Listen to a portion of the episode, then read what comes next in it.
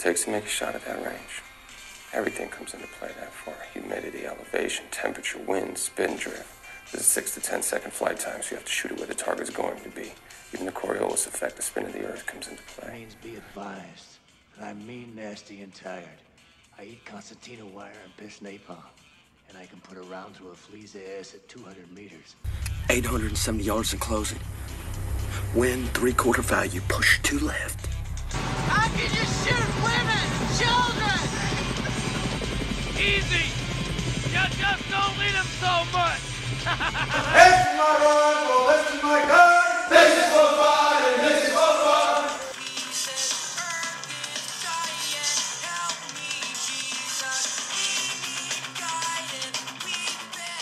Hey, everybody. Tyler and Rei here for the Sub MOA podcast. We appreciate you guys joining us for today's episode. Enjoy. Today is February 25th, I believe. It is a Tuesday, 2020. Rei, how you doing over there? I'm doing well over here. So um, busy, busy weekend for you, and then you know you got your your studying and stuff like that, and you know it's just been me and you just kind of circling each other, trying to you know get the same schedule lined up so that we could get this week's episode out. And uh, Yeah. it's just been a challenge this week, huh? Yeah, it has been. Um, I also just redid my whole schedule. I uh, put some more restrictions on myself just because, you know, when you don't have like a dedicated schedule, you kind of start starbursting and doing other things and not getting to the important stuff. Shit. Even when I have a schedule, I starburst. yeah, so I put a strict schedule. I was like, you got to wake up at this time. You're going to do this amount of workout. You're going to do this t- type of studying. You're going to have lunch. You're going to do another four hours of studying. And then you have class and you work out after that. And then on this day, you're going to reload. And on this day, you're going to dry fire. And on this day, you get range day. And uh, this day is free to make do some makeup or, you know, social hour. Oh my God. I can't believe you have to schedule that.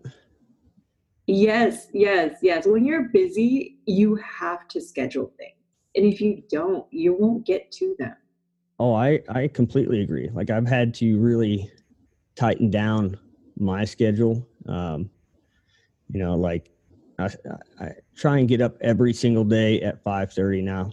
It, doesn't always work that way because some nights I will just be burning that candle, you know, until it's gone. Um, you know, but most of the time I'm up at 5:30 and I have built my you know, like my habit or, you know, kind of like my daily schedule, how the day starts with getting up, going to the gym and getting my workout in. That's how I start my day. And, uh, you know, after that, then things, you know, kind of become a little bit disarrayed. You got, I got a list of things that have to get done, whether it's, you know, administrative or, you know, things for classes or emails, you know, so there's a, a period of time where it's just like, okay, start getting your to-do list checked off you know and it's just like one by one okay got this done got this done um But it- I love making to-do lists. It is a guilty pleasure of mine. I know it's weird, but I love getting putting stuff down and then crossing it off. I love that. yeah i love it too i just wish that every time i cross something off i didn't have something new to put on that damn list Um, you know like the list is a very fluid it is alive the to-do list has a a mind of its own and it just continues to grow um you know but it's interesting you brought up like you know schedule your time to dry fire because we are going to be talking about dry fire practice this uh, this episode. And you know as me and you sit here and talk about getting this schedule put together um, you know and depending on the person like me you even though we both have schedules that help structure our day we might have a little bit different restrictions or you know flexibility in those schedules depending on how it lines up right? Yeah. um, you know so mine has to have a little bit more flexibility whereas you know you have a pretty set schedule with your school and stuff like that. So um, but even after you get your you know kind of your habits set and your schedule going it still has the ability to change. And that's kind of one thing that i've looked at is you know that it's not an end all be all like i've set I've, I've set this schedule up so that it will make me more efficient but i'm constantly learning and adapting that schedule to benefit me does that make sense Yeah. Yeah. um, but yeah that's a that's a great point you know just just trying to be as most efficient and effective with your time. Um, it could get And hard. of course, I color coded everything too.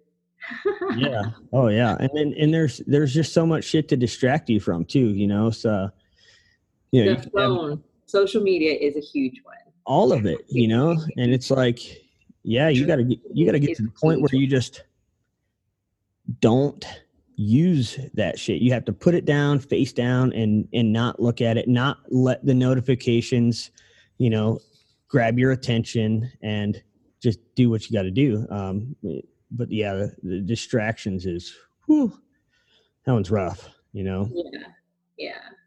so, uh, well, I mean, kind of our topics for today is I did the Leupold tracking test for one out of three scopes, and I want to talk about it because the test actually came out really, really awesome. And uh, we're going to touch on some physical fitness, not so much like, hey, everybody, you need to go out there and, and move that weight around, but just some of the benefits and maybe negatives that we've seen. Um, We'll touch on the Avenal match that you just competed in, the Vegas match that I was a part of, some dry fire practice and what would go into that, and just different mindsets, thought processes, and then some training targets. And then you're going to hit us with a Rei's challenge, right? Yes. Yes. My challenge. Perfect. So something that uh, you know everybody that's coming to our match this pa- uh, this weekend is uh, is going to hate you for all over again. So Uh, what I'm for.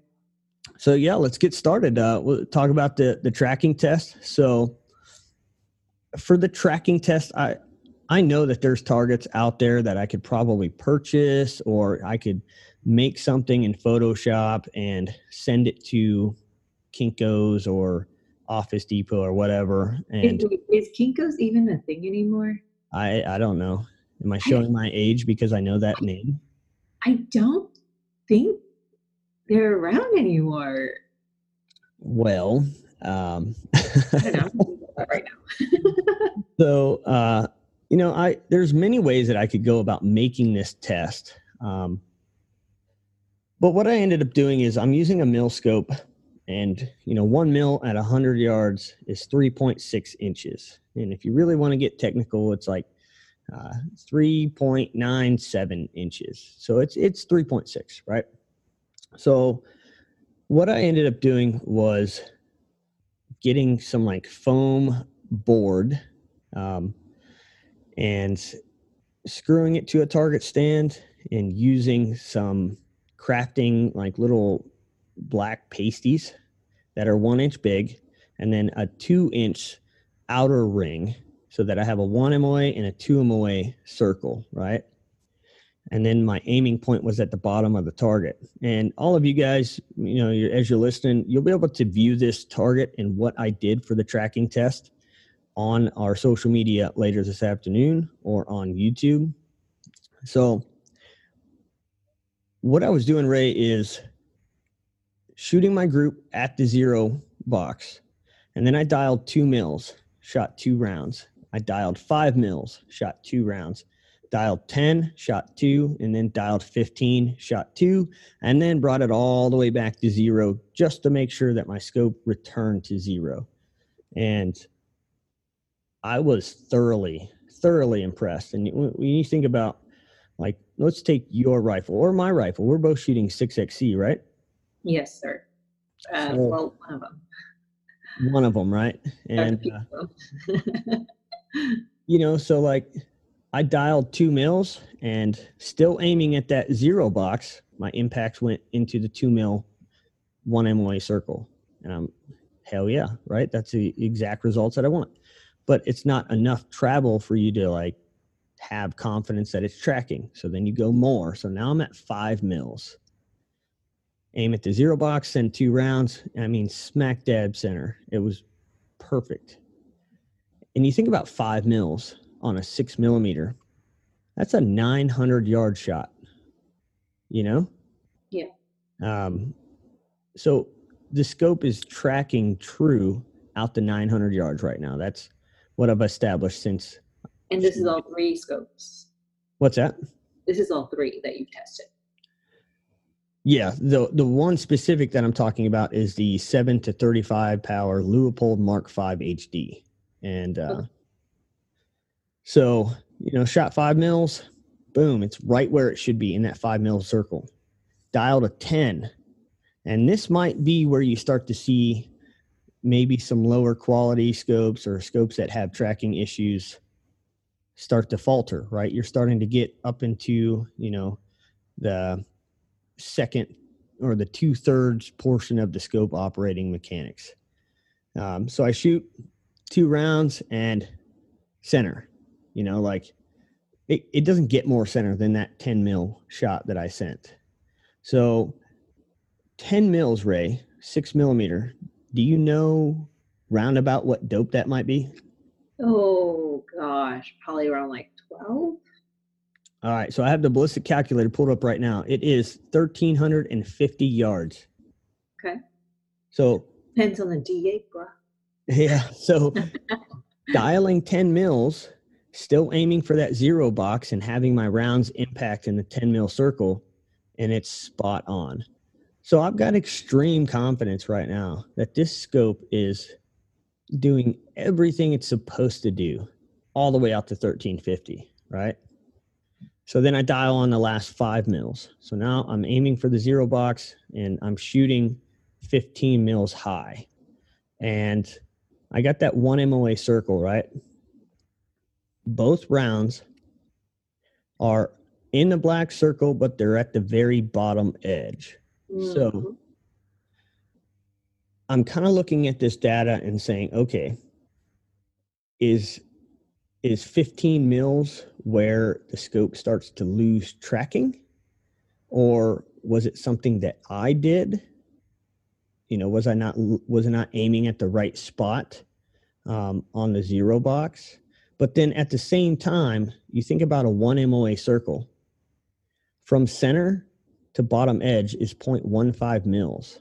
So my my two shots were within 0.1 mils of center of that circle you know? So at the same time like you could be you could be hypercritical of this tracking test and say well you know it's 0.1 mils low at 15 mils. But in reality like that's a quarter moa you know like you, But also, it's you are shooting it bipods in a bag. Exactly. You know, there could be some shooter error built in there. It, Yeah. You could have a funky position. I mean, there's so many things. So I guess like, you know, I don't want people to look at this and be like, oh, the, the Leupold failed at 15 mils because it's 0.1 mils below center. Like, I don't really believe that. I, I think that it passed the test and 0.1 mils and is, is an acceptable margin of of error in, my opinion with all of the factors considered you know the scope the rifle the ammo the shooter like do you agree or or Oh yeah, you there, feel about there's so many other variables, you know, that could affect that. exactly so i really felt like even 15 um you know even though it wasn't dead center of the circle i still looked at it and i'm like how could i not be extremely confident and pleased with what i just did you know And then from there, you dial back down to zero. Yeah, and it went right back to the zero box. So I mean, it it was pretty awesome. Um, and 15 mils for everybody listening is about 1650 yards. So I have extreme confidence in this optic, all the way out to 1650. I mean, this is a test that you guys should do at home. And like I said, you could do the same thing I did. Take a ruler, measure out your dialing distances and you're aiming for the same spot for every shot you take, even when you dial. Uh, but you're just So how did you level that target out there? so what I did is, uh, you know, the ground is not completely flat out at the Desert Sportsman. Yes, I know. Did you do what I told you to do? Yeah, I did. So what I did is, uh, um, you know, it, it's in what what everybody needs to understand. What Rei's talking about is, in order for the groups to be where they're supposed to be on the target, right? Because I'm aiming at the same little square at the bottom of the target while I'm dialing, so my impacts are going up the target the entire time. If the target's not level and it's canted one way or the other, well, the scope is going to track straight up and down, and the target's not straight up and down. So I'm going to start missing the circle, and it's going to give me a false negative, right? It's going to give me bad results. So I took the target out there, Rei, and you know what I did here at home is I built this target and I made sure that the poster board was level on the stand. So I measured from the bottom edge of the legs 12 inches, screwed the poster board in, and then when I took it out to the range, I took a level with me and I put the target down, put the level on. Nope, not good. Put some uh, wood and rocks underneath one of the legs, check the level. Now it was over good. So then I had to remove some, but I got it to where it was perfect. And you can even see the results in the target. Like my bullet impacts go straight up and straight back down. There's no left and right deviation. I mean, it, it worked like a charm. So. I'm um, gonna have to do that with my scopes. I actually have, um, think 2016, my first shot show. I, I went to the Horus booth or one of the booths, and I picked up one of those scope tracking, and it's like huge. Uh, and I have to get that done pretty soon. Definitely. Uh, Yeah. It's a great test to do. And for all of you wondering, like, okay, cool, you did this test, you have confidence in your scope. It's not just about confidence in the scope. But if you're using a ballistic calculator, the ballistic calculator is not factoring in that your scope does not track true. It is only calculating your trajectory and telling you what drop you would have at a certain distance and what you would have to compensate for that bullet drop. So if your scope is not tracking true, and there's actually somebody that we both know, Rei, that was having this issue. Um, not going to say the name or the scope right now, but he was getting his muzzle velocity using uh, multiple chronographs, and he was using multiple chronographs because he was having such inconsistent data at distance. So he's using multiple chronographs. He's getting the exact same muzzle velocity for every chronograph. And then when he plugs all of it into his ballistic calculator, double, triple, quadruple checking that he's got the right bullet, he's got everything set correctly, he's still not able to hit the target dialing what the calculator said. And it's because his scope was not tracking. And that's a big deal, right? You know, Yeah. so his calculator is telling him one thing, but his scope is not achieving those same results because it's not actually dialing what it's supposed to. Um, so that was an issue. If you do run into something like that, um, you will have to go the old school method and you will have to gather all of your data for each 100 yards the old school way shoot, adjust, shoot, Gather the dope. Yep. Record your dope, move on to the next target. Like you got a scope that doesn't track true. Maybe you're not able to buy a new scope right now, or, you know, whatever the case is. If you have to shoot that scope, you're going to have to manually collect that data. And as long as that scope is consistent, it might not be tracking true, but if it's, if it's wrong, but consistently wrong, at least you got the consistency part down, right? One one time I was using a scope that didn't track. I just used holdovers and that worked. I do remember that. that was at the uh, Burris Team Challenge. Yes, yes. And I love the Horus reticle. It definitely worked out. All day. Yep. So, and that's another thing that you can do is not just not just verify your data with the ballistic calculator, verify dialing, do a tracking test, but you can also verify dialing for the target and then holding with your reticle to make sure that they match up, right? Because that reticle should, I mean, unless it was engraved into that glass or etched into that glass wrong, it should be correct. Um, so, I mean, there's just there's a lot that goes into it, and you're relying on mechanical instrument. So, it's just another one of those things. Like you don't want to have to question it or, you know, lose confidence that your scope might not be doing what you what it should be. So, this was an awesome test. I, I can't wait to get the video posted up so everybody can see it and and uh, really see what a, a awesome piece of glass that Leupold is. Um, Rei, I definitely think that you should do the test with your Kahles You know, I will because I have to. Um, once I get my rifle in, which should be this week, I'm going to be mounting my scope with the new Spuhr mount, which is the one where I can push it a little bit forward on my rail. Oh so yeah, have the correct length to pull, and I'm going to be doing the videos, and I'm going to be doing the scope tracking test. So it'll be good. Oh, and I also want to talk about. So I was just, you know, at the match, and uh, Daryl and Scott were talking about how they were using different bipods and stuff like that for F class, and I was like, you know what? I have the Accu-Tac 50 bipod. yeah. It is wide and sturdy.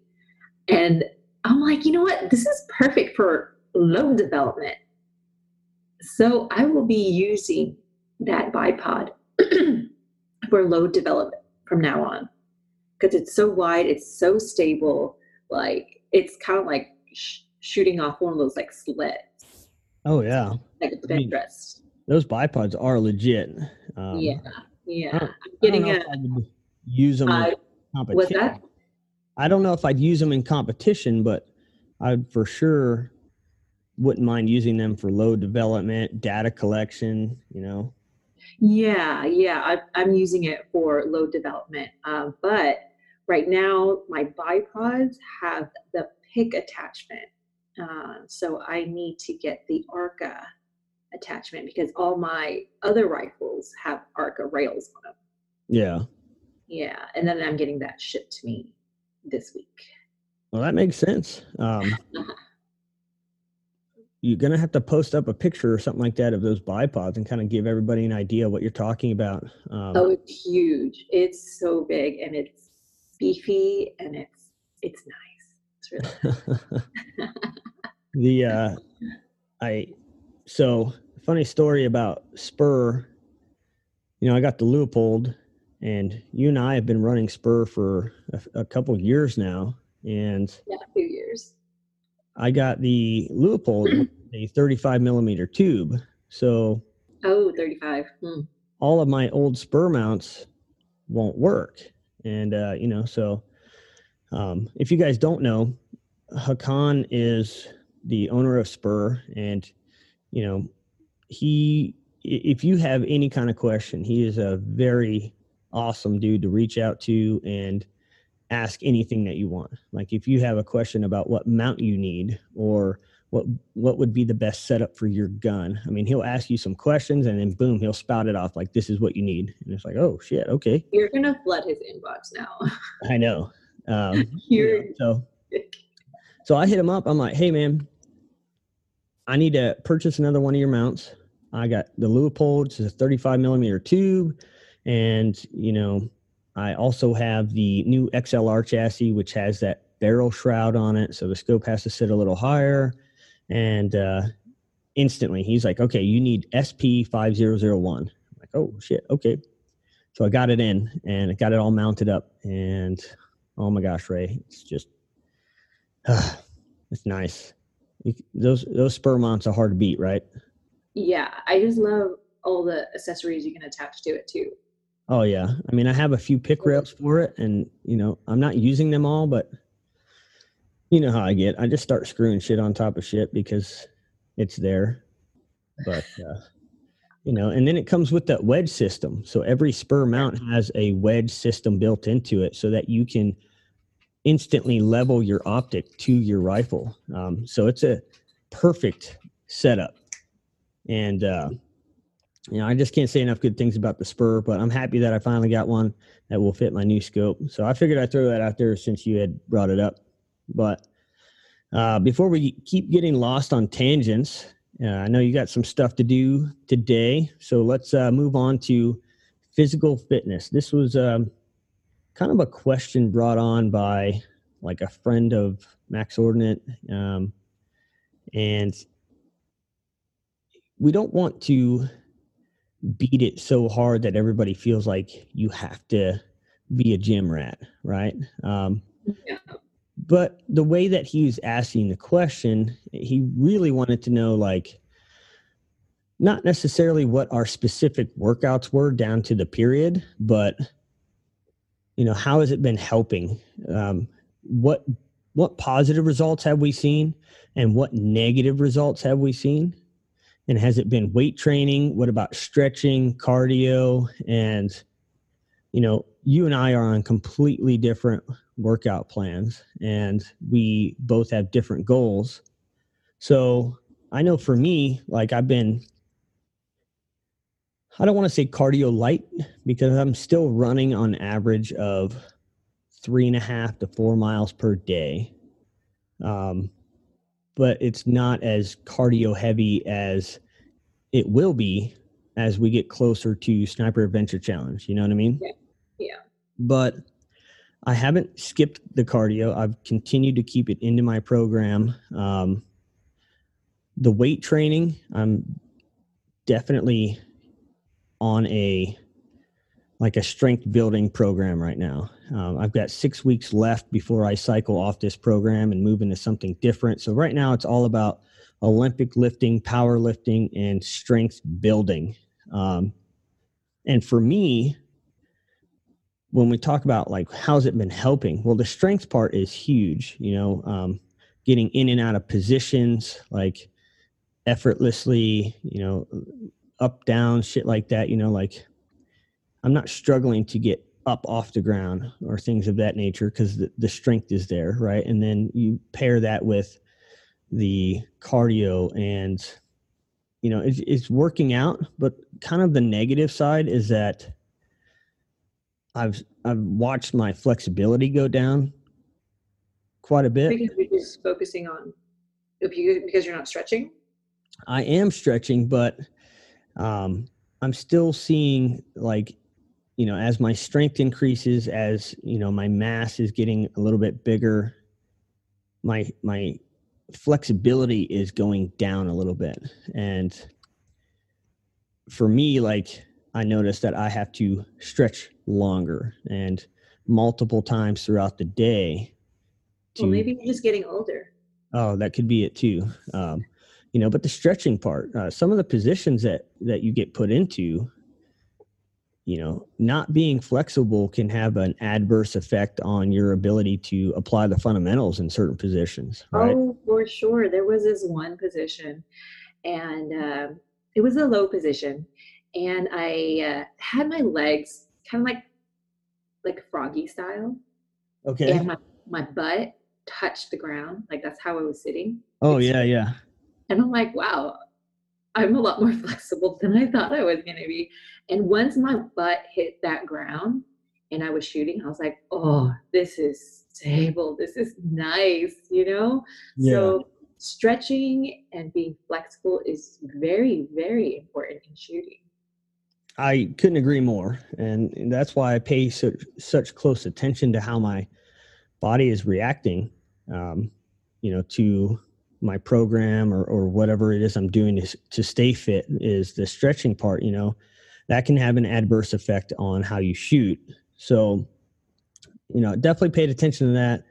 But then with being such a heavy weight regiment, um, and I'm not by any means a what do they call those people? You know, like I don't have any degrees or or crazy education in all of this stuff. Like I read things online, I I look for verification, I find programs and I try to tailor them to what I want. Um, and I have friends in the fitness industry that help me along as well. Um, you know, but a lot of it is just uh, trial and error. And one of the big things that I've noticed, Rei, is my water intake is uh, like I've had to really force myself to drink the right amount of water every day. Because if I don't, I start to cramp just doing the most basic shit. Like I was in the prone, I was just shooting groups, and uh, then I would move over and shoot some long range to verify some data and check my wind calls and stuff like that.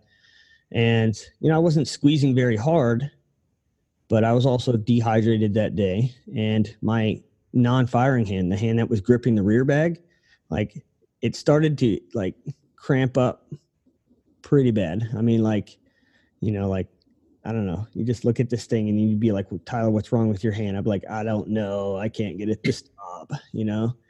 And uh, As an out.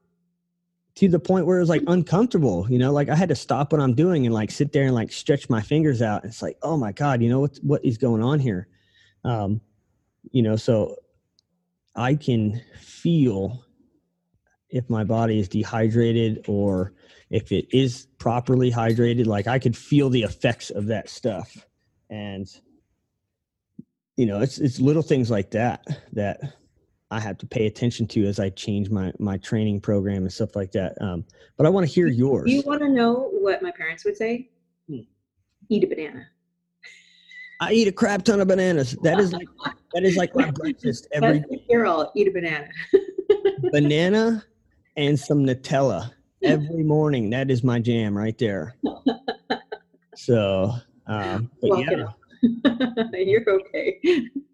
so you know when we talk about like the benefits but then there's also you know the adverse side. And it's not like it's not like working out is a bad thing. It's just you have to pay attention to as you change and adapt your body what are some of the other things that you're going to have to pay attention to like you know your body doesn't become as flexible anymore um Yeah. and Well, that's I think I've, I've noticed like since last year I wasn't active really, and then this year I made it a point to get back into the gym and work out. And my body is like, "What are you doing, Rei? We haven't done this in a while. this is not this is not nice." So it's I've been feeling some some issues with that. You know. Yeah. Uh, some other spots that you'll, you know, when we talk about like being flexible, stretching, um, you know, cramping, not having enough water, um, you know, get down into a kneeling position, Rei. And, you know, the kneeling position is not low enough for you to sit on that heel, or maybe it is. Maybe you got to tuck your toe so that it lifts you up just high enough to get that good supported position, right? But either way, that leg that is in the down position, like that has been, I'd say, at least the past couple weeks, I've noticed that I start to cramp up in that foot, which is Yeah. not an issue that I've had in the past. Um, you know, so it's it's little things like that that I'm really trying to pay attention to. And you had mentioned that you bought a row machine and you've incorporated that into your living room exercises. And how is that? not in the living room anymore. it's it's really good, but I also do. Uh, I started. I ha- I stopped swimming in December. December was the last time I swam, and then I'm starting it back up again. Uh, I do it at school, which is great because I just do it after class or before class. I'm also incorporating other things too. Like I try to go hiking every Saturday, every weekend if I'm home and I kind of, you know, try to change it up. I got back into, or I'm getting back into top roping with my girlfriends at school because they have one in our, our gym. And yeah, that's, and you know, just change it up. It's fun. Yeah, it's definitely fun. Uh, works the muscles completely different way. Um, really Yeah. tendency to stretch everything out. That's one thing I really, really need to force myself to do is stretch. Like I'm like, I should do yoga, I should do some Pilates or something, but I just I rather lift weights. uh, but one thing I do do when I swim is after I swim, I'm done with my session. I always stretch out. And Yeah. in the pool, and it's it's helped a lot. Yeah, I agree. Um, you know, we talk about weight training, we talk about cardio and stretching. I would say if I had to put them in an order to be most beneficial for what we do for the sport of precision rifle shooting, and I'm not talking about crazy matches like Sniper Adventure Challenge. I'm just talking about NRL, PRS, some of the positions you'll find yourself in. I'd say the order of importance, and you, you can agree or disagree, Rei. Tell us what you think. But I would say stretching is number Yeah. one, hmm cardio is number two, and weight training would be number three, right? Um, in terms of having a, a, you know, a decent or a massive amount of strength, I don't know if that is such a huge benefit compared to being flexible or you know not being out of breath because you had to change positions four times you know Yeah, yeah, and then like you don't have to shoot a thirty pound rifle. So, I mean, that's the order of importance I would put them in. And, uh, you know, at a minimum, w- whether you guys are, um, you know, junkies for the gym or you're not, it, you know, it's, uh, it's your decision. So no judgment on this end. I would say if you can, maybe incorporate some stretching into your dry fire practice or, you know, your range time or shit, you know, laying in bed. Like I've, I've laid in bed and stretched my hamstrings before. I roll over on my belly, stretch my quads out, um, you know, lean forward, stretch my lower back, you know, like you just got to get it in where you could fit it in. And sometimes that means while you're laying in bed. So, you know what I really like to do? I have one of those over the door pull up bars, oh, yeah. and I like to hang from it and just stretch out my back. It just feels good. Yep. Yep. So, uh, and that you know what that, it's interesting you bring up that that pull-up bar that hangs from the doorway uh, because I feel like it kind of ties into our dry fire practice that we're going to talk about. But you know, let's say you're a person who has the aspirations of I don't know, maybe doing 20 pull-ups in a row, or you know, you want to do toes to bar like 10 or 20 of them uh, without stopping, right? But you're not physically at that level yet. So you have these goals of doing that. How do you make it so that it's easier for you to accomplish that goal? Well, it would be something like that pull up bar you're talking about, where it hangs in the doorway. And every time you walk past it, you force yourself to do X amount of pull ups. Or, Yeah. you know, like you're making it convenient for you to do these things. And then, you know, for me, like I've made things easy for myself to accomplish my goals, uh, some of them, anyways. Um, you know, but if I'm walking past that pull up bar, like I'll look at it and I'm like, oh, you know, I just, I need to go get a glass of water. But then I'll shame myself into doing pull ups anyway. like, stop being a little bitch. Go get on that bar right now. You know, go earn your water. I'm like, damn it. Okay. Um, you know, so wh- whatever your mindset has to be, but if you can make it convenient for you to work on your goals, then you're going to be more apt to doing it. And it does tie into what we're going to talk about a little bit later with the dry firing practice. Um, you know, so good call on that pull up bar and uh, bringing that up. But um, uh, you got anything left on, on physical fitness? I thought it was a pretty cool question to uh, recap on just the benefits and, and downsides and our experiences. But you know, there's not much outside of that that I have to say. I know it's it's pretty good. Yeah. Okay. So, um, a couple matches that uh, you and I have both participated in recently. I didn't get to make it to the Avenal match. I'm just swamped with administration stuff, and you know. But uh, you went to it, and then I went to the Vegas local match uh, two weekends ago. So let's hear about the Avenal match. It's uh, they have a two day match coming up next month, which I will be at. They do. You guys should sign up. There's only a couple slots left. They're going to cap it pretty soon. And it's in California, in Avenal, California, kind of by Bakersfield. Yep. It And is PRS two day national match. yeah, so it's a two day match. It's run by uh, PRS organization, and the guys that are running the match are solid dudes. I mean, Charlie and Ryan, those are the match directors, right, Rei? Uh, Ryan Kerr and Scott Woodhouse. Okay, okay. So Ryan Kerr, um, sorry, I thought Charlie was involved with this one, but uh, He might, he might, but I, I'm not quite sure. But I know Scott Woodhouse is. yeah. So so Scott runs those matches normally, right? yes, that is And, correct. and Ryan is a long time competitive shooter, and every time he's been involved with a match, it's been awesome.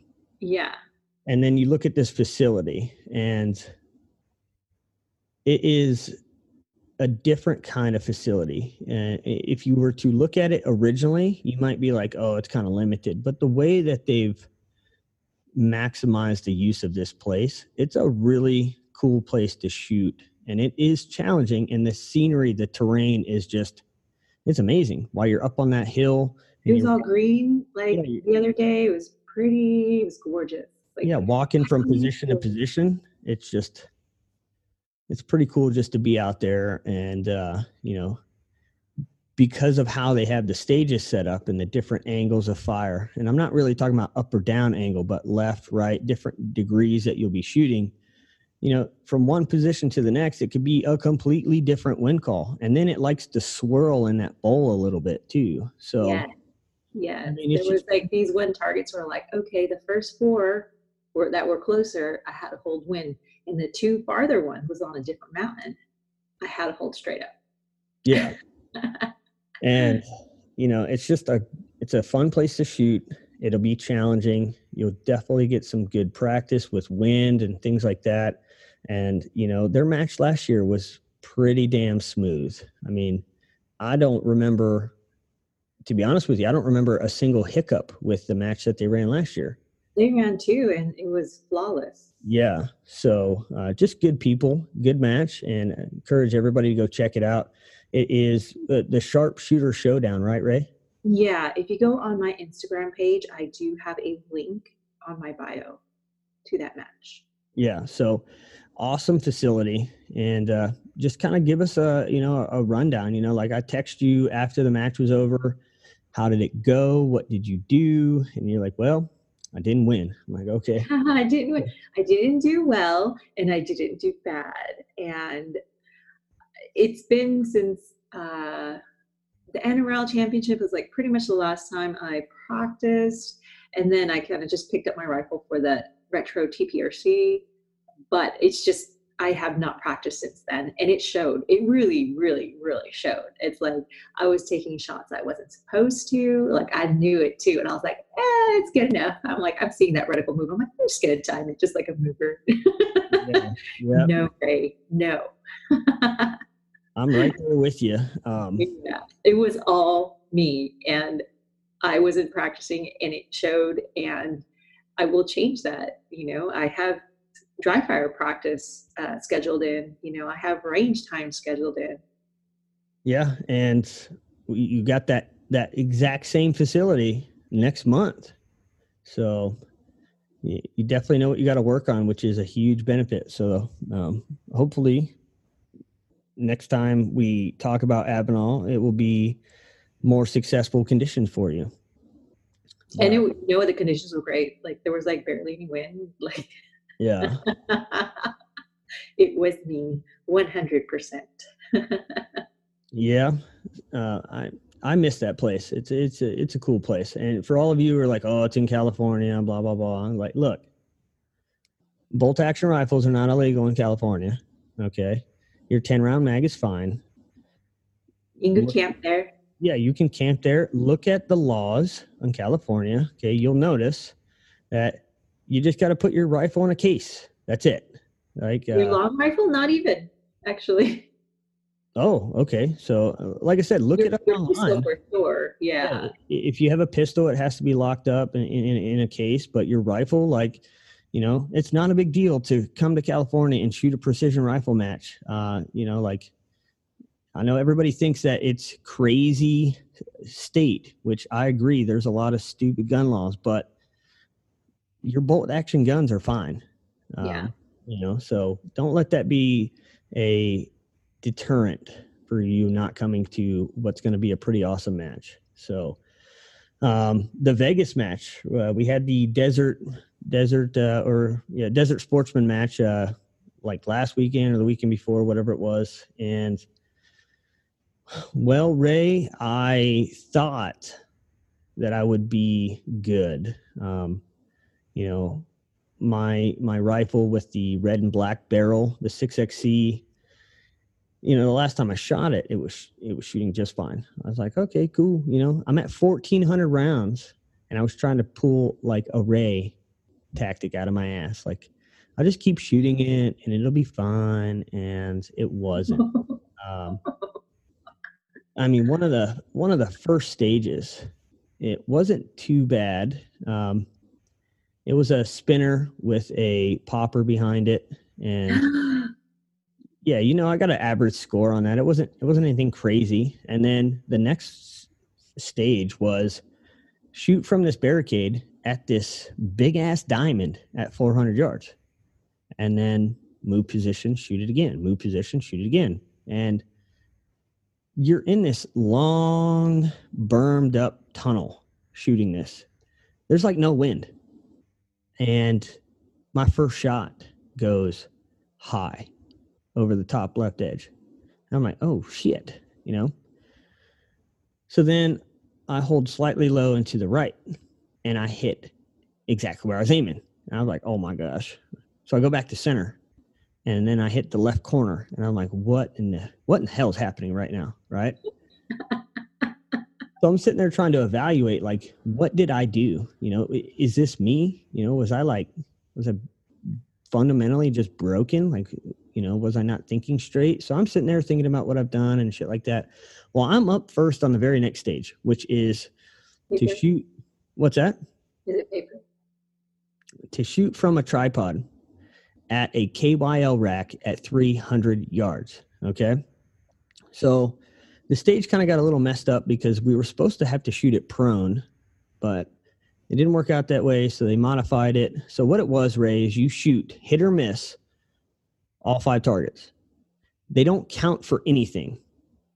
Then you restart from the left, the big target, and Yeah. now now it counts Oh, you shoot and hit, shoot and hit. The minute you miss, that's where you stop. Okay. And that's that's how many points that you've collected. Okay. got it. The first target, Rei, is eight inches big at 300 yards. and you missed it, didn't you? I didn't, I missed it the first time around. And I'm like, damn, that's weird. I went through that whole rack the first, first, first go around. Didn't hit a single fucking thing. I'm like, okay. I just watched every one of those shots. None of them are consistent except they're all high. yeah. high left, high right. So then I'm like, all right, I'm a hold low. Boom, miss. I'm like, you got to be kidding me, right? Like, I just zeroed a stage at 300 yards with an eight inch target. You know, like it was How many rounds through that barrel? that, that barrel is just over 1400. Like, as I started, hundred is nothing. I'm telling you right now, like, How's your neck tension? no, like the rounds were good. These were the same rounds I had used in Arizona, and it was shooting fine. sure in you're not the best reloader. Oh my gosh, you need to leave me alone, okay? So get this, Rei. Out of nine stages, I zeroed three of them. I was just, it was not a fun time. Uh, no. So, I mean, I got home and I'm like, okay, this this barrel's got to go. So I yanked it out of the chassis, put my other rifle in there, and uh, you know, now I'm in that load testing phase. But man, I had a hell of a time fighting where the impacts would be. You know, Wait, wait, wait, wait, wait, wait, wait, wait. You might have been too fast to blame your barrel. Because 14, I know you guys say that's like your limit, but you know me, I've stretched mine quite far. yes, but you're Maybe throw a different scope on there with different rings. why would I why would I put a different scope on there? My Leupold is shooting amazing. Well, sometimes you don't torque down things. That was not the case. All right. Let's not talk about previous mistakes that I've had. I'm I'm telling you, I was so frustrated with getting three zeros in one day. Okay. I mean, I went back and looked at everything. I mean, it was like a checklist. Are my action screws tight? Are, is my scope tight? Like, do I see any movement in the scope? I'm I'm telling you, it was it was- Oh, were you were you wearing uh what sunglasses were you wearing? I was wearing clear. Mm, Everything you're thinking about right now, I've already thought about. yeah. And ultimately, what it came down to is I had I had lost complete confidence in that barrel, and it wasn't some of the other sages. Like it was that 300 yard sage at an eight inch target was you can throw a rock at. From a crux or tripod in the kneeling position. Yeah, that's pretty much shooting in the park. you know like when you experience that you're just yeah i mean my goodness it was so anyways it was a rough match um you know i didn't get i didn't get down on myself or anything i was just like okay you know something's not working here and it's not worth me trying to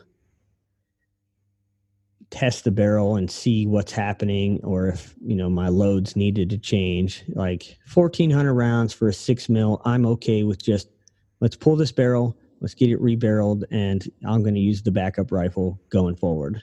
Um, so yeah now i'm in the uh, the load testing phase for the backup rifle. And you know just as everything else in life is always perfect of course the new rifle does not like the load that the old rifle liked so Of course, of course. it's back to the drawing board.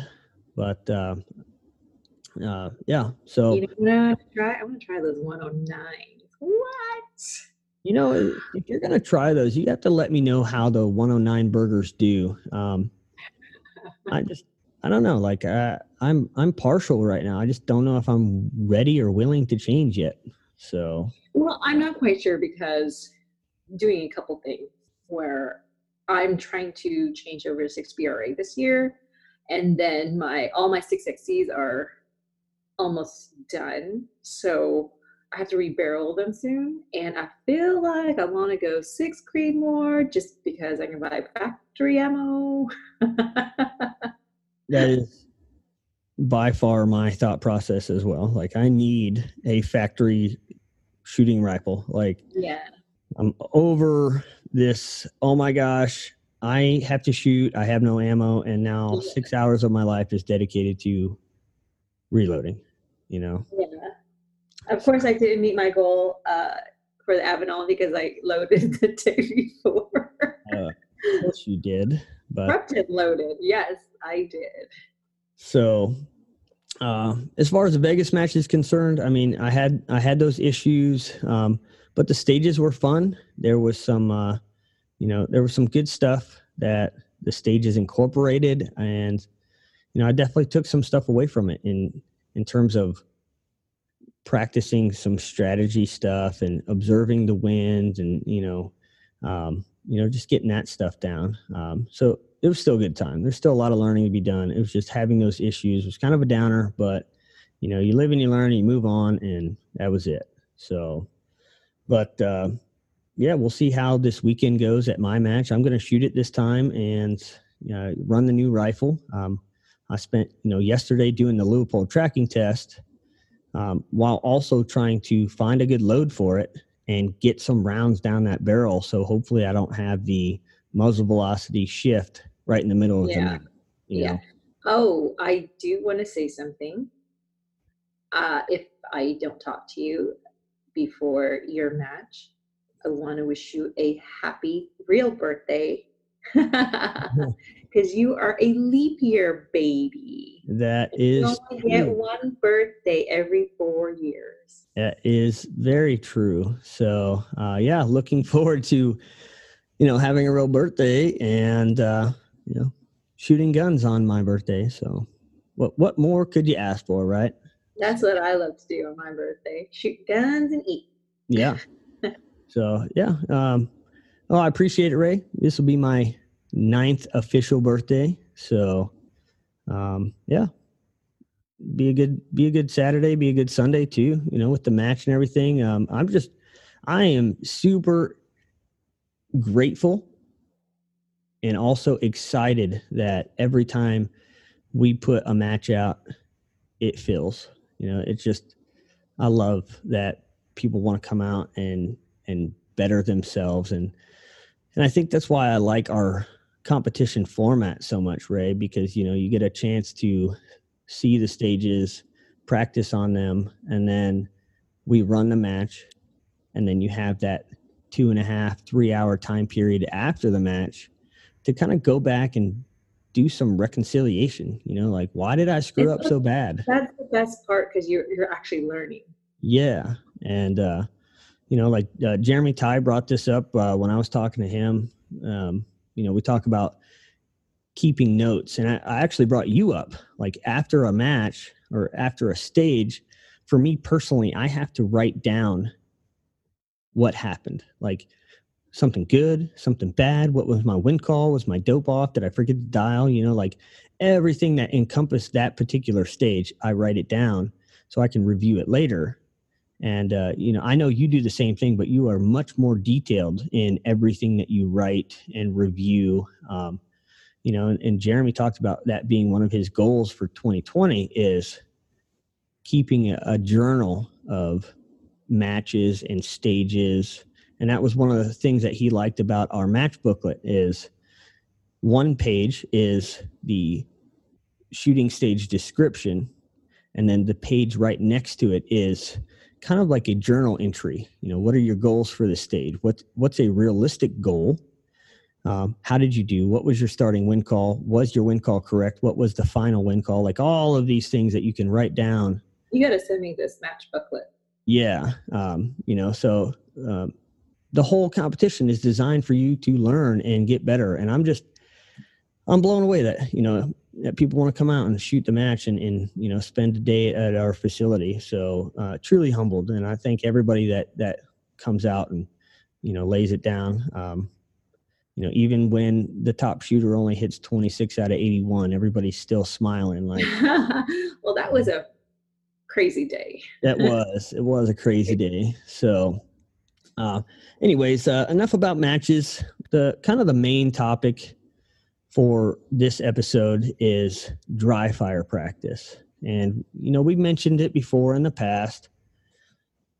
When you're dry firing what are you looking for? And you know i see a lot of people dry fire. How fast can you rack the bolt? And you know how cool can you look for the gram? Um, but there's so much more to dry firing. Um, establishing your natural point of aim and building that habit right? What should your body feel like being in the perfect position and then doing it over and over and over again? What should the perfect trigger pull feel like? Do you understand why you are holding the, the pistol grip that way and why your finger is set the way that it is? And what are all of the things that you are doing? How is it affecting you? You know are you focusing on your breathing? You know um, i relate breathing a lot Rei to like being a fighter okay? Or you know anything that requires some type of breathing weightlifting you know you got to breathe in weightlifting. You got to breathe in life, bro. that's that's true but you know what i mean? Like you you know there's a certain method to the breathing but as a fighter you know like as you throw a punch you are exhaling or as you are getting hit you are exhaling right? There's a habitual breathing method to they to those sports right? And it's the same thing with ours um, so as you're dry firing are you building the habit of you know like that rhythm and you see pistol shooters do it all the time where they do like cadence shooting. You know, they start off slow fire, one, two, three, and then it gets faster and then faster, right? But it's building that rhythm. And you're kind of doing the same thing with your breathing, right? As you're dry firing, you know, you rack your bolt, you reset your hand, you inhale, exhale, focus on the reticle, press, right? And then breathe, exhale, focus on the reticle. You know what I'm saying? Like it becomes a rhythm. And uh, part of our discussion today is talking about breathing because as you get excited, as you get your adrenaline, as whatever situation you're in, whether it be competition, it be law enforcement, military, fucking, Hunting. you know, all of these things, hunting, you know, as these things become more stressful to you, the first thing that you forego is your breathing. Um, unless you build the habit of your body does it naturally. Now, I know your body breathes naturally, but the way that you're supposed to shoot is on the exhale, right? For consistency. So, have you built that habit of breathing in, out, fire, in, out, fire, right? So, that should be part of your dry firing practice. And, um, Natural respiratory pulse. yeah. So basically, the the little notes I have written down here for dry fire practice is uh, one. You need to know what you're practicing for the dry fire, right? You don't want it to just be let me throw my gun up on this barricade and get some fucking trigger presses. Like, you know, that's not it. It- It's got to be more detailed than that. So have a plan of what you're going to dry fire, and it doesn't have to change every single day, right? Um, whether you can dry fire every day, you can dry fire every other day, whatever your dry fire schedule is, but have a plan. Maybe it's a weekly plan, and then next week you you change something, and then the following week you change something. But uh, have a plan and know what it is that you're going to tr- uh, to train. You know, and this is where that pull-up bar really popped into my head. Make the time be consistent. So, you know, add it to your schedule, but then also, kind of like we talked about, Rei, keep it easy. You know, like here's a prime example. Here in the house, right? We have our we have a garage. And the garage is there's a lot of shit in there. You know, we got motorcycle boxes of uh, you know uh, pelican cases you know so it's not the best place to dry fire if i wanted to make it easy for myself i would move my barricade into the house or i would have a designated spot in the garage right and then i would have my rifle in a certain spot that would also make it easy and okay, you know, I have 10 minutes right now. What can I accomplish in that 10 minutes? Well, I can go down and practice getting in and out of my natural point of aim position, right, from this barricade. But if I got to go get my rifle from here, if I got to go move the barricade, if I got to get all of this stuff set up every time I want to dry fire it, you're not going to do it more than two or three times before you feel like it just becomes what's the right word, Rei? Uh, I'm drawing a blank. you know before it becomes like a like an, a nuisance you know? So you want to make the dry firing easy on yourself. Now some of you guys have kids in the house and you know things like that. So we're not suggesting by any means that you leave rifles just strung around the house right? But we are saying try and make it easy on yourself so that when you have that 10 15 20 minute time period it's as easy as i have rifle I've checked the chamber. It is clear. I have my barricade or whatever my practice session is today. And you can spend all 10, 15 minutes on that instead of setting up for it, right? Uh, especially after a long day of work, shit like that. I mean, come on. The more complicated our Yeah. lives get, the harder it is for us to want to do things that take a lot of effort. So make your dry firing practice effortless as much as you can. Um, and that you know i'm sure you've seen it too Rei like um, you know with your pull-up bar with your row machine with dry firing you know like the easier you can make it the more Oh yeah. Oh, definitely. Because I, I'll just leave the pull-up bar there. I remember at the old house, I'd leave it up, and I'm like, okay, well, every time you need to go to the restroom, you have to do X amount of this, you know, like, and you have to go to the restroom every freaking day. Yeah. So, you know, that's one of those things is make it easy on yourself to do the practice, right? And then make the time for it. Try to be consistent with it, whether it's right before bed or whether it's as soon as you wake up in the morning. Maybe you set your clock a half hour earlier. So now you get up, you stretch for 15 minutes, you dry fire practice for 15 minutes, and then you start your day, right? But if you really have goals of getting better in precision rifle shooting, competing, hunting, whatever it is, like if you truly want to develop your skills, then this is where it starts. Uh, okay, I hear. I got a thing. All right. you wake up, you do your little stretches? Mhm. go out, you make your coffee, and while it's brewing, dry fire. There you go. I mean, Yeah. you Easy heard it. peasy. You heard it from the, the lady's mouth herself, right? Most people make coffee in the morning, you know, and you're just sitting there waiting for it while you're waiting. Oh, Dry fire. Most definitely, most definitely. So, um, like I said, make the time, make it part of your life, right? Whether it's every day, it's every other day, it's every fucking Wednesday, right? Just make it part of your life, um, and you will see a huge increase. Okay, as long as you are doing it right.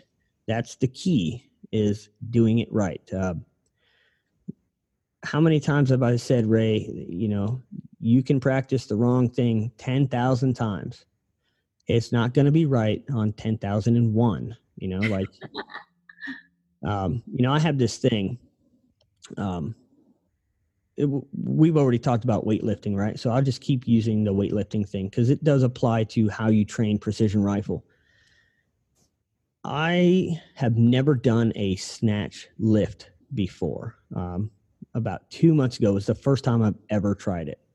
And I've always been intrigued by this Olympic lift um, because of the technique and the skill involved in it, right? And then because I had never done it before, I didn't know the proper technique, things like that. Like I wasn't moving a lot of weight. So I would do a movement after I got shown the right way. I would do the movement. And if it wasn't right, it didn't count, right? I had to do four perfect lifts. Yeah. I didn't No. Yeah, I, I didn't give a shit that I was doing four lifts. I cared more that I was doing four perfect lifts. If it Yeah. didn't feel right, then it wasn't perfect.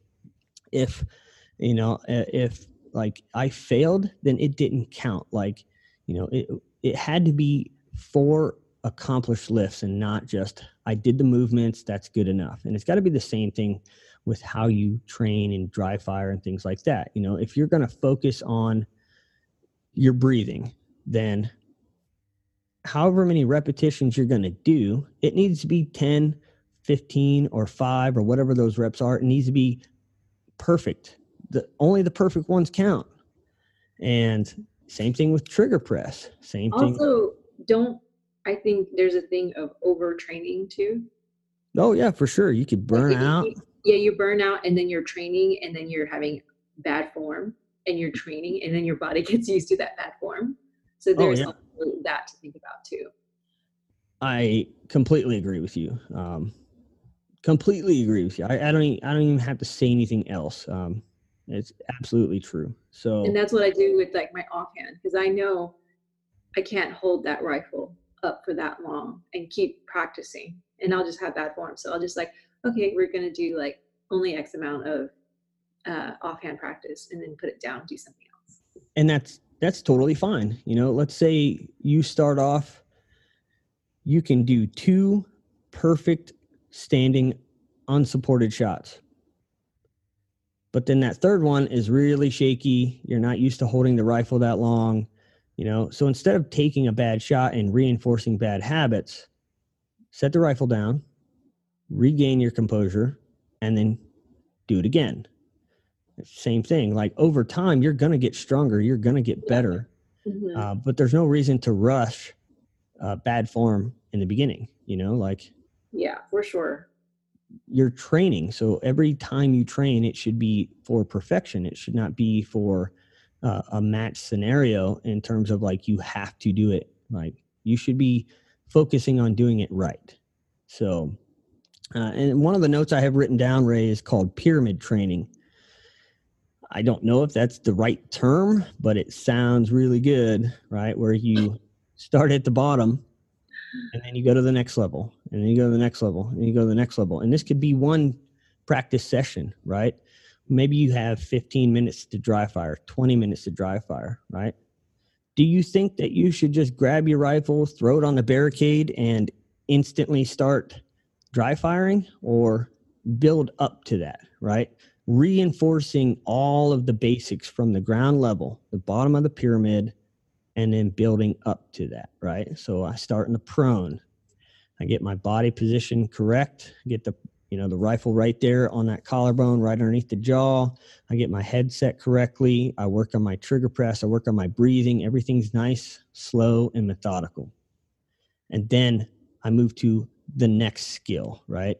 And then the next skill. And before you know it, I've built myself up to rifle on barricade in whatever position that I've chose.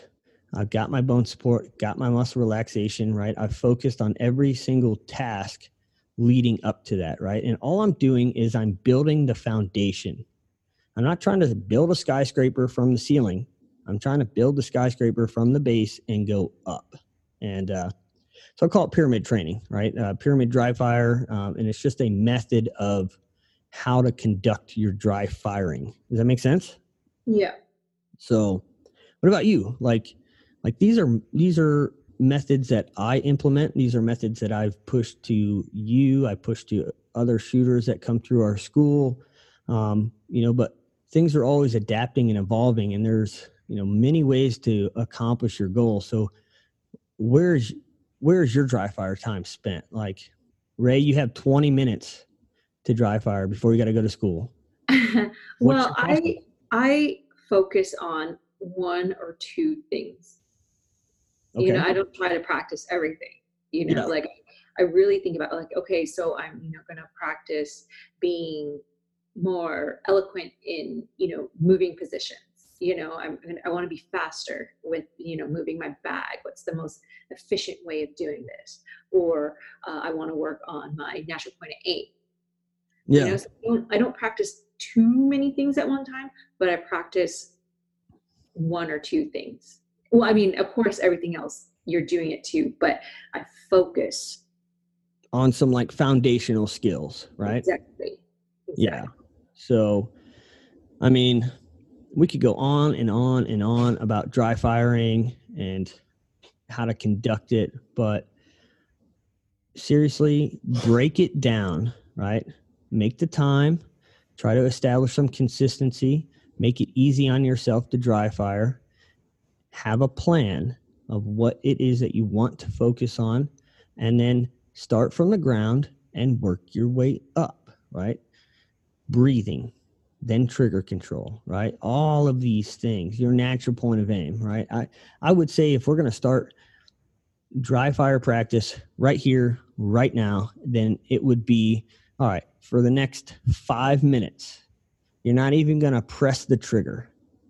You're going to get down into position, establish that good shoulder contact, get your rear bag underneath of you, have good body alignment, relax your shoulders, build your bone support, flatten your ankles out, you know, maximize contact with the ground, check your natural point of aim, adjust if you have to, and then get out of your position and repeat. You know, like we didn't we didn't rack the bolt or press the trigger one freaking time. All we're doing is building that position, building that habit. And then now we move into position. We establish our natural point of aim. Now we focus on racking the bolt, trying to keep our elbow contact with the ground, hand placement, you know, like that's the mindset that you should be in. And, uh, you know, I'm a firm believer in got to build those foundational principles before you can get all I'm super cool and uh, you know do all this advanced shit. You know. And it's, it's, it's a little hard too, because like when you're first starting to shoot and you see all these people like do all this cool stuff, you kind of want to do it too. You're like, this is what I got into.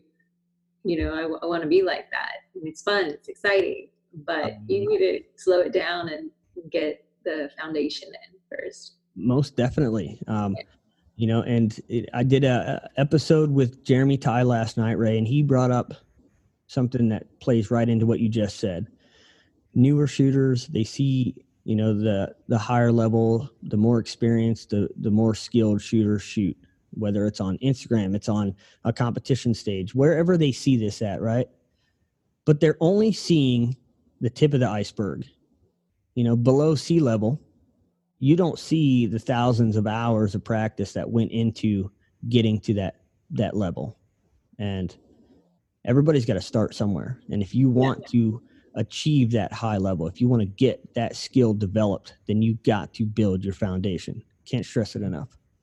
So you got to build that base. yeah. Um, so that's our little spiel and tidbit on dry firing. Um, you know, because it's a it's a hot thing right now. Everybody's talking about dry firing and stuff like that. And, and don't get me wrong, like I love watching the videos where I could you know watch dudes try and cycle the bolt as fast as possible, but that's not what it's about. Um, you know so slow it down and uh, you know the longer you're in the precision rifle game the more you will learn that it is not sexy and it is boring if you do it the right way so if you want to be sexy then you need to go shoot pistol with jj racaza where he is flying through the air and shooting at three different targets before his feet touch the ground you know uh, yeah, but uh, man, JJ's just a different animal, huh? So, He's awesome. I'm gonna have to come out there and train with him again. Yeah. So uh, moving on, we got uh, training target with a fundamental. So you wanted to make sure that we hit a fundamental that shooters should focus on uh, for this week, and I suggested that uh, breathing would be something that we should focus on, right? Uh, because it is a skill that typically is the first one to leave, right? Um, and you had a great idea. Let's pair it with some of our free targets online. So, if we're talking about breathing, we're talking about as you get excited, as more movements come into play, then your breathing starts to lose itself, right? You're not firing on the exhale anymore. You might not even know where the fuck you're firing at your breathing cycle. At this point, your body's just trying to live, right?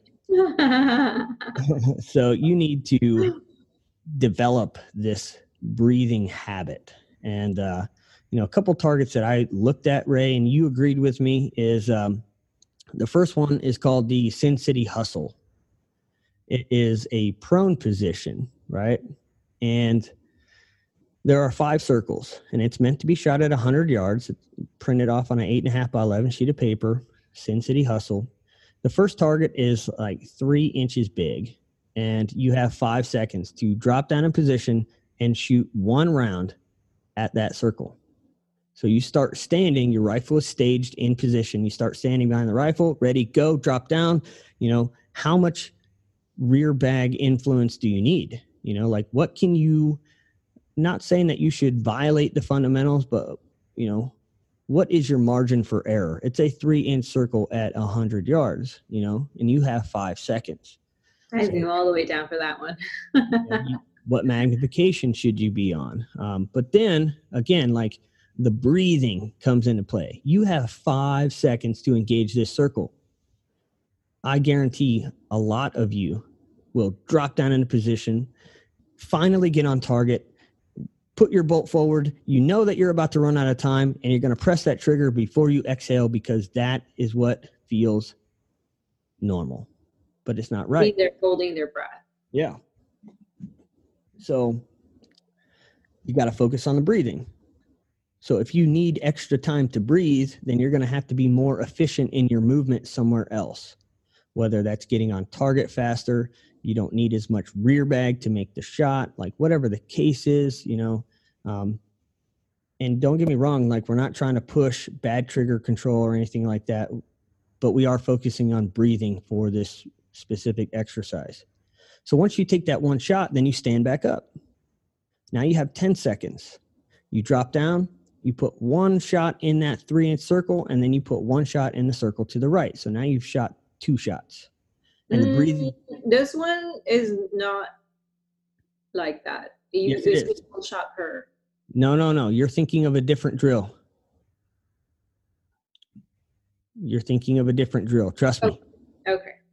Sin City Hustle is um, every time you stand up, you are adding one shot to your string of fire. Um, there is a different drill that is similar to this one, but the circles are smaller because you're only shooting one shot per circle. But this one is uh, multiple shots every time you get up. So, Sin City Hustle, um, like I said, the breathing, right? You drop down, you shoot one shot, right? Did you breathe? Then you inhale, then you exhale, then you shoot your next shot, right? And then you got to repeat it. So at the very end of this drill, you're going to be shooting from left to right, one shot per circle, and the circles are getting smaller, and you'll have 20 seconds for five shots. And you should be developing that rhythm, that breathing rhythm, where you drop down, inhale, exhale, press, inhale, exhale, next target, press, right? And you just you develop this rhythm, right? So the Sin City Hustle target is really awesome for that. And then we have a, a new target which gets you off of the ground. And this target's focus is somewhat time based, right? But it's more about getting into position and getting off that first shot correctly. So it's called Speed Kills, and it's a uh, sponsored by Armageddon Gear. And you have different size circles, right? And what you're trying to do is establish a baseline and then uh, improve on it later down the road, where certain size targets take you X amount of time to get into position and on target, get stable, and fire, right? But guess what?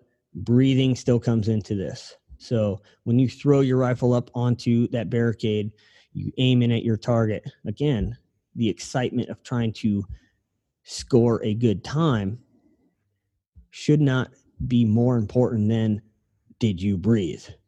Right? I mean, am I wrong here, Rei? mhm, Yeah. So uh, that's a really cool drill. Um, I have a video coming out with me demonstrating the speed kills drill. And, you know, this whole drill was kind of developed because a lot of time is wasted with shooters trying to get into position.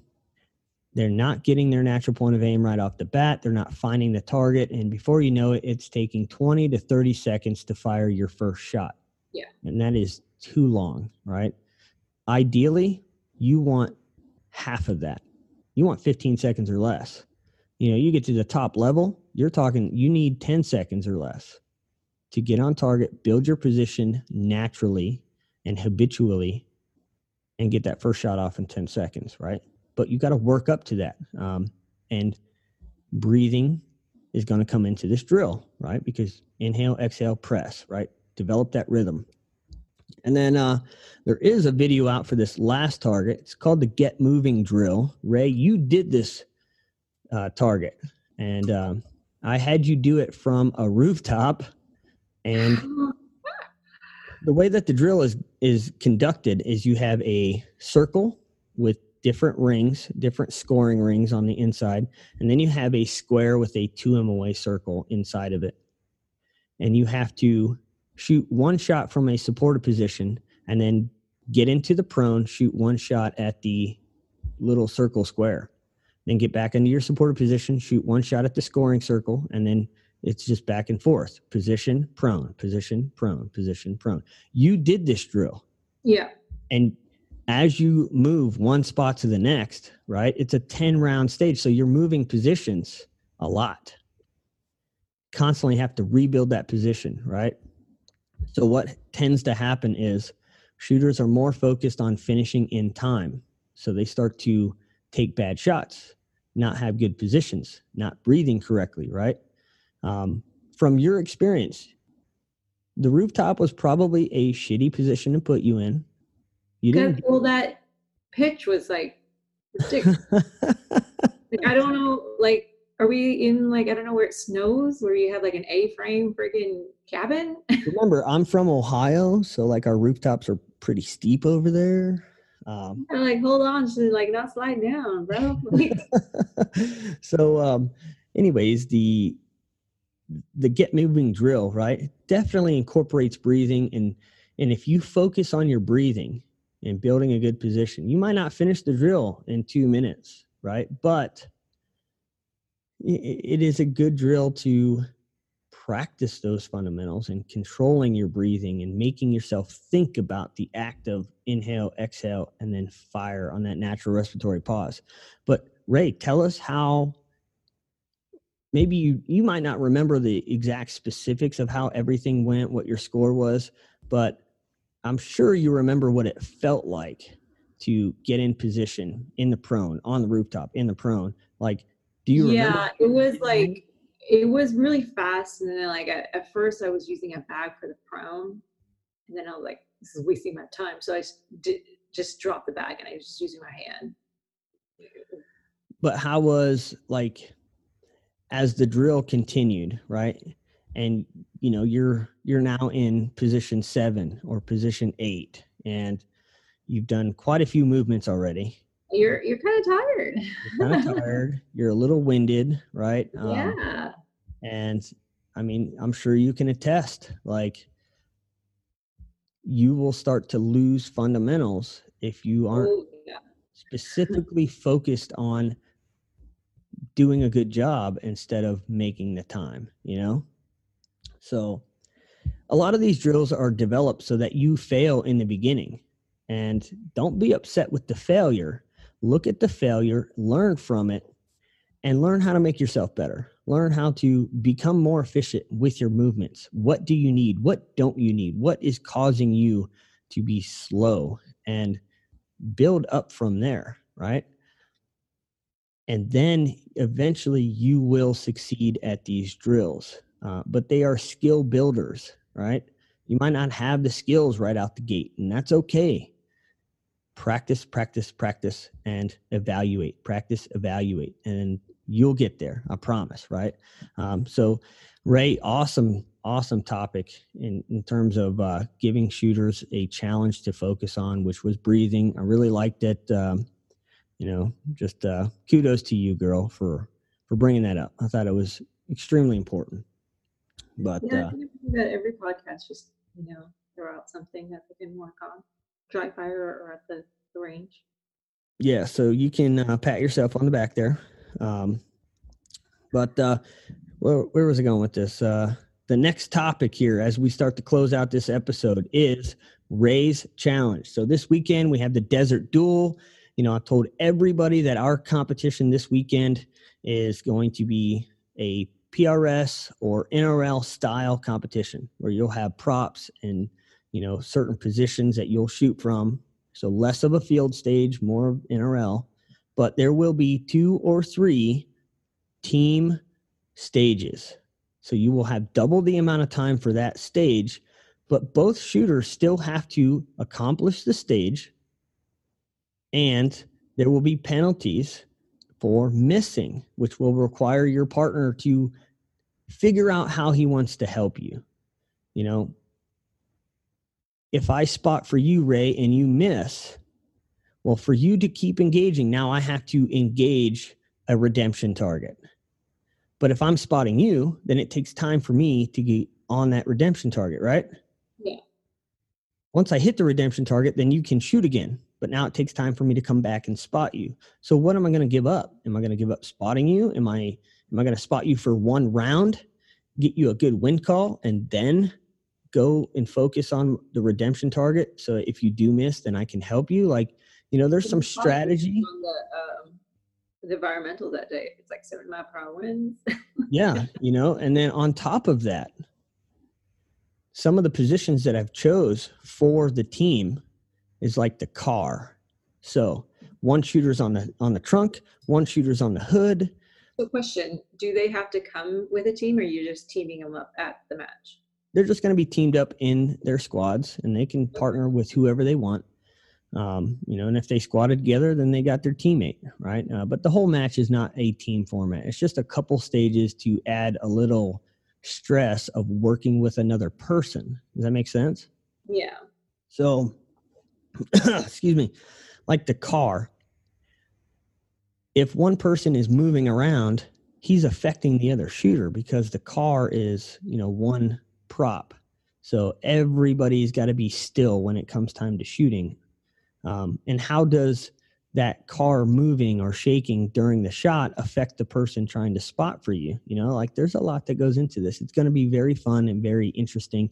And I'm This reminds me a lot of like the law enforcement courses that we put on. yeah, yeah. So uh, I think you should do a Leo competition. we are working on that. It's funny you say that. So, um, well, I have my fingers all ready to go to type up your stage for this match because I love hearing people say, God damn it, Rei, every time. So All right, all right, I'm ready. You ready? I'm ready. Okay. Spinner, Spinner, got it? 275 yards. 275 yards, check. Popper in the back. Okay, popper in the back. Hit the spinner out of the way to engage the popper. Okay, You only gain points if you hit the popper. 90 seconds, unlimited rounds. Okay. 90 seconds, unlimited. I like that. Um, can I throw a little can I throw a little curveball into this? Uh, well, let's hear it. Okay, first off, what size should the popper be at 275? Mm, mm, mm, how big is the the spinner? Uh, the bottom plate is 10 inches, the top plate is six. Okay, let's do six inches. All right, so popper size is six inches, which is just over two MOA away, right? So make sure that position they're shooting in, they have to engage the spinner. Absolutely. You know what Yeah. I'm saying? You slide under and shoot popper without hitting the spinner first. So I'm guessing this is a prone stage. Yes, Uh-huh. I'm nice. I'm nice. This is a nice stage. Okay, okay. So I the only other the only other suggestion I was going to have is uh, because of how our range is set up and tailored. What if we made the popper target hidden behind the top flapper? no, No. No. Okay. Well, fine then. All right. So spinner target, 275 yards. Popper sitting behind. Popper is worth points only. Unlimited rounds, 90 seconds. Popper will be two MOA or six inches. It's shot from the prone. And you the, start with your uh, gun staged. okay, start with gun stage. Okay. Um, are you standing? Yes, you're standing, but your gun is staged bolt back, mag in. So mag will be in. Mag will be in. Your rifle can be pointed at the target. Okay. Do they get any setup time to check their bipod height or anything like that? Mm, no. Uh, okay, okay, okay. I'll be nice. I'll be nice. I'll be nice. They get 15 seconds. Allowed 15 seconds for rifle setup. May can they look through their scope at the target? Uh, if, it, if they can do it in 15 seconds. Okay. All right, I got it. Cool. This sounds like a fun stage, and uh, I will come up with the appropriate name for it. It will definitely have your name in the title, though. Rei spins for all. I don't know. I think I'm just going to keep it consistent, and every time you come up with a stage for everybody, it will just be called "Is Rei Evil?" because everybody says yes. What? Haha. So, well, very cool. I look forward to getting this uh, stage set up and you know everybody running it on Sunday. So that'll be a fun time. Um, that's pretty much it for this episode. Um, you know, some of the things that we have coming up. Everybody's curious uh, as far as training is concerned. Um, for the month of March, we have our competition class, which I believe is uh, it's a Saturday and Sunday, comp one and comp two, and it covers more of you know day one is positional stuff. There is no time on day one. It is all learning how to operate around different obstacles that you will encounter during competition. And then day two incorporates a little time with strategy and you know other factors. So it's uh it's a two class setup and it is coming up in March. I believe we have one spot available for each day. And It's perfect because the next weekend is the PRS match at Avenal. it is. And um, you know, for all of you wondering when I say there's one spot left, it's because these are small classes. Uh, for some of our specialty classes, we do not allow them to get so robust that we can't have one-on-one time with the shooters. So uh, our competition classes are capped at six shooters per day. All right, so uh, keep that in mind. And then we have a precision rifle two at the end of March coming up.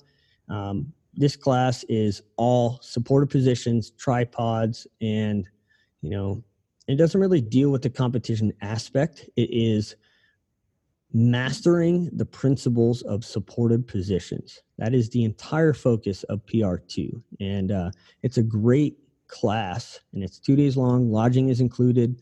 So, uh, you know, check that class out on our website, maxordinate.com.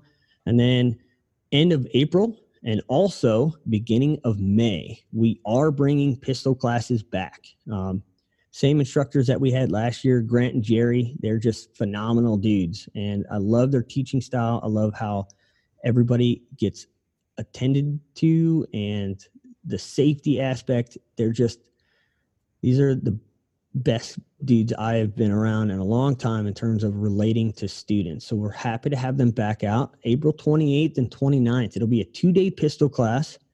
Um, there will be an option to stay at the facility on site and the course is labeled defensive pistol and it's not for advanced shooters it's not for beginner shooters it is a defensive pistol class where you learn everything about how to use your pistol reloads whether you're a ccw carrier whether you are an open carrier um, some of the topics I did ask them to incorporate were, you know, some of the locations that I see people wanting to carry their pistols. So there'll be some practical application. Some ladies out there are like, oh, I carry my pistol in my purse. Well, have you ever deployed it from your purse? Um, same thing with like keeping it in, you know, your armrest in the car or, you know, shit like that. There's just, there's places that people keep their pistol where it's not on their body, but they're very seldom practice it that way. So, uh, defensive pistol is also, um, and this was a really cool drill that I saw them run, which is protecting your family, protecting your loved ones. Um, you know, whether it's from a vehicle or it's from a building or something like that. And it was really cool to see even new shooters grasping the concept and getting hits on target. So this defensive pistol class is is pretty spot on with what we want to have under the MaxOrdinate umbrella. And then May 9th will be a one day ladies only pistol course. Um, also taught only by Jerry and Grant. Um, so it's right before Mother's Day. Gets a chance for ladies out there, moms out there, daughters, get together, get away from the men, come out and just be with an awesome group of women, all learning how to run your pistol and just be badass, right? And you know it's a it's a day where you won't have to show up all the men right because that's typically what happens is women shooters will outperform the men right Rei Oh yes. oh yes all day long so uh, super excited for the pistol classes coming up uh, again april and may uh, they are not available for sign up yet um, we have a few things that we're changing on our sign up sheet to incorporate the lodging aspect and some of the questions that we're asking in our questionnaire, but they will be on the website soon. And, uh, you know, so if you're interested in the defensive pistol or the ladies only, make sure you check out the website, maxordinate.com. Uh, follow us on Instagram. You know, look for some of the videos that we've been releasing. Rei, you're doing a lot of cool things when you're not learning all of your engineering stuff, um, load development, pistol practice, your CrossFit experiences. So, um, you know, they can find you at Nine Dolls, right? Yes, sir. So, uh, yeah, guys, check it out. Appreciate everybody listening. And to close out this conversation, our next Desert Duel competition following this Sunday will be in May. It's on May 23rd. It is a Saturday. It will be a prepper to a competition dynamic style match. So it will be more of a field match. There will be 20 shooting positions. You will be RO'd by the team in front of you. Every position, you will know the distance, but you will have to find the target. There will be three targets a 3 MOA, 2 MOA, and a 1 MOA. You get one shot at each target. Hit or miss, you move to the next one. So every position is worth three points. And out of 20 stages, there is 60 points available. So it's a extremely fun match, extremely fun setup. And uh, Give me a slot for that.